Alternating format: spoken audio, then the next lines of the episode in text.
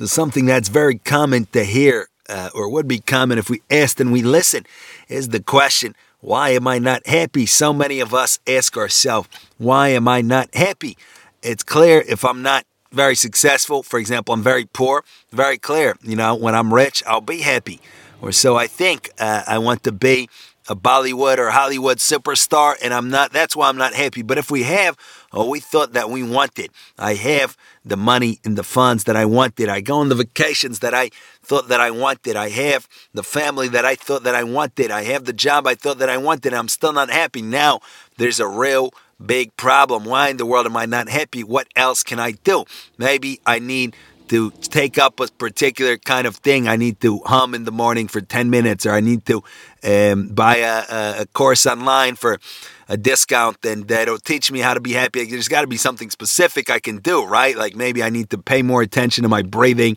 I need to pay more attention to to uh, being mindful of something. So we would say there's many obviously levels to a question like this and many answers to give, but the general gist of the matter is we have to we have to recall the most basic thing, which is that for every single thing, uh, every single thing that is worthwhile, it requires effort. And further, in order to accomplish X, we have to direct our effort towards X. No matter how much effort we uh, expend, if we're directing it towards Y, it will not take us one step closer to X. So the question is so, for example, again, I want to be super duper rich, so I have to do things to make money. If I try really, really, really, really hard at being the very best, um, you know, uh, pedestrian in the world, uh, uh, unless there's probably a sport like that, right? Walking, probably I can get then get paid for it. But if I try very, very hard at something that has nothing to do with money and that will not bring me any kind of money, no matter how hard I try at it, it will not make me at all richer. I want to get in shape no matter how hard I try at something unrelated to that, like working on my singing voice, or it's not going to get me in shape, right? Uh, or maybe a little bit singing, I'll sweat a little bit. You get the point. We have to direct our efforts at what we're doing. So here the question is, what is the X that has to do with our happiness?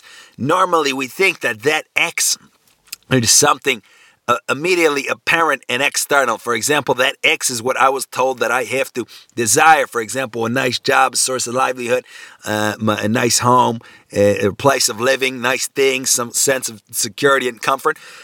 Excuse me, that's X. So now I've worked hard towards X perhaps all my life, but I still don't, I'm not happy. So what's going on? So we would say it's because we haven't correctly identified X. We haven't correctly identified what it is that we need in order to be happy. And the question is, what is it that we need to be happy? So we would say that if we have, uh, uh again, a basic concept, if we have some kind of potential. We have some kind of capacity and we do not do anything at all as it concerns that capacity.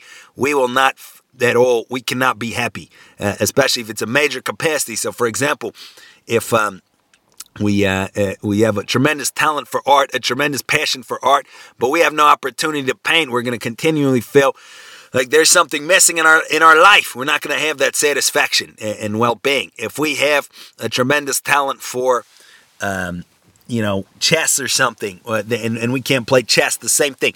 Also, we basic examples a bald eagle wants to fly. We put a bald eagle in a little cage for a parrot. We can't imagine it'll be too satisfied, that it'll have too high of a quality of life. A lion wants to roar, it wants to be free. We put it in a little cage. See these lions at, at the um, in circuses and things like that. We can't imagine the, the lion is too happy. So every creature wants to be what it can be. Everybody wants to realize their potential. So the question is, what is it that is the potential that we need to realize in order to be happy? Because we'll hear enough things, right? Of course, you need to realize your potential. Go follow your dreams.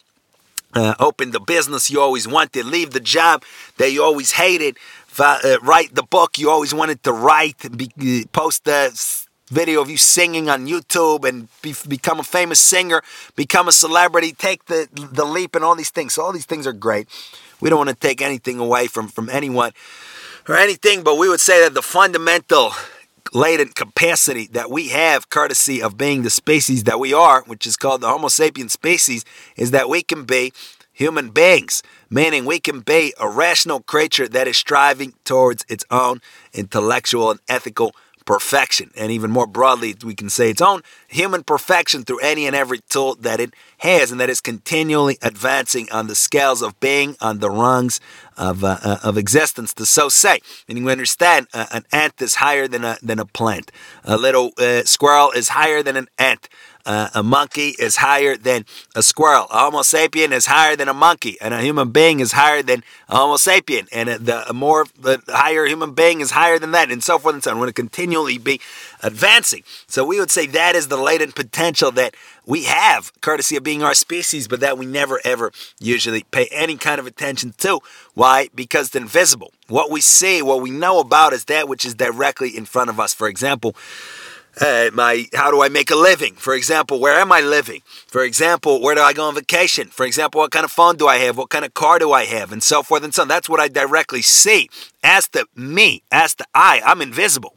All right. For example, I can read. I look at um, something written in my own language, and let's say it's it's Italian. I can read it, right? Boom. I read something that's not in my language, let's say English, I can't read it. Or let's say English now, we can read something in English. We read we see a different language, we can't read it. What what gives, right? We don't see that capacity to comprehend the language. It's invisible, and yet we know it when we try to read something that's not in our own language. Oh, shoot, I can't read that. So it's the same thing. Our entire world, our entire being, our entire existence hangs on that invisible eye, on that invisible what we can call self, whatever we want to call it, that principle of individuality. We can't see it, we can't touch it, we can't smell it, we can't hear it, none of the other uh, sensations, but it's there. And it's proven every moment that, that, of our existence, everything that we feel, everything the way that we are, every single instance. So that would be uh, the X that we're looking for if we want to be happy. We have to advance that invisible uh, principle of individuality in a genuine way. How? By being or by striving toward humanity. So here, the the basic broad ideas is that we are born as a creature. We are born with strictly animal physiological life and interest, pain, pleasure, self-esteem, the the meeting of our uh, low desires. That's what we have. We strictly have a lower mind and lower interest. We're disconnected from any kind of broader reality. We're entirely selfish. We can only love, again, our, our narrow interests, our narrow desires, our narrow sense of self. We have no intellectual life. We have no thought life. Uh, we have the the natural uh, kind of attributes that we have, character traits that we have. Some of us, some of them a little bit worse, a little bit better, whatever they are. We're in our little narrow lane with our blinders on, and that's all that we know. So if then, in that state, entirely thoughtless, further, we're unconscious, and the way, in any meaningful sense of the term consciousness, being aware of oneself and of what's going on, we're unconscious. We have a bunch of pathologies, a bunch of psychological nonsense that comes from our lies and our deceit to ourself, our dishonesty. We're animalistic, we're creaturely. So for, for in that state, excuse me, in that state, for us to say, why am I not happy? is like is like a, a person who sits on the couch popping snacks all day long, saying, "Why am I not in the NFL?" Right? Like, why? I don't understand. I already ate my 20th bag of chips today. How come I'm, I'm still not in the NFL or the NBA? How? Why? So we see it's a preposterous question, and it's the same thing. It's an entirely preposterous question when those of us that are not even trying, forget about the talent, not talent, succeeding, not succeeding, not even trying, not even aware on any level of anything substantive at all. And then we, we have the goal to ask, why am I not happy? It's, it's, it's absolutely bizarre. So the idea is that if we do, Wake up a little bit in a genuine way, which first of all begins with self nullification. It cannot begin with a, a flare up of our pride. I'm, I'm going to be extra better than somebody, and I'm going to go and, and be a human being. I'm going to go and be smarter than somebody. I'm going to go and do something, this kind of nonsense. It begins with self nullification.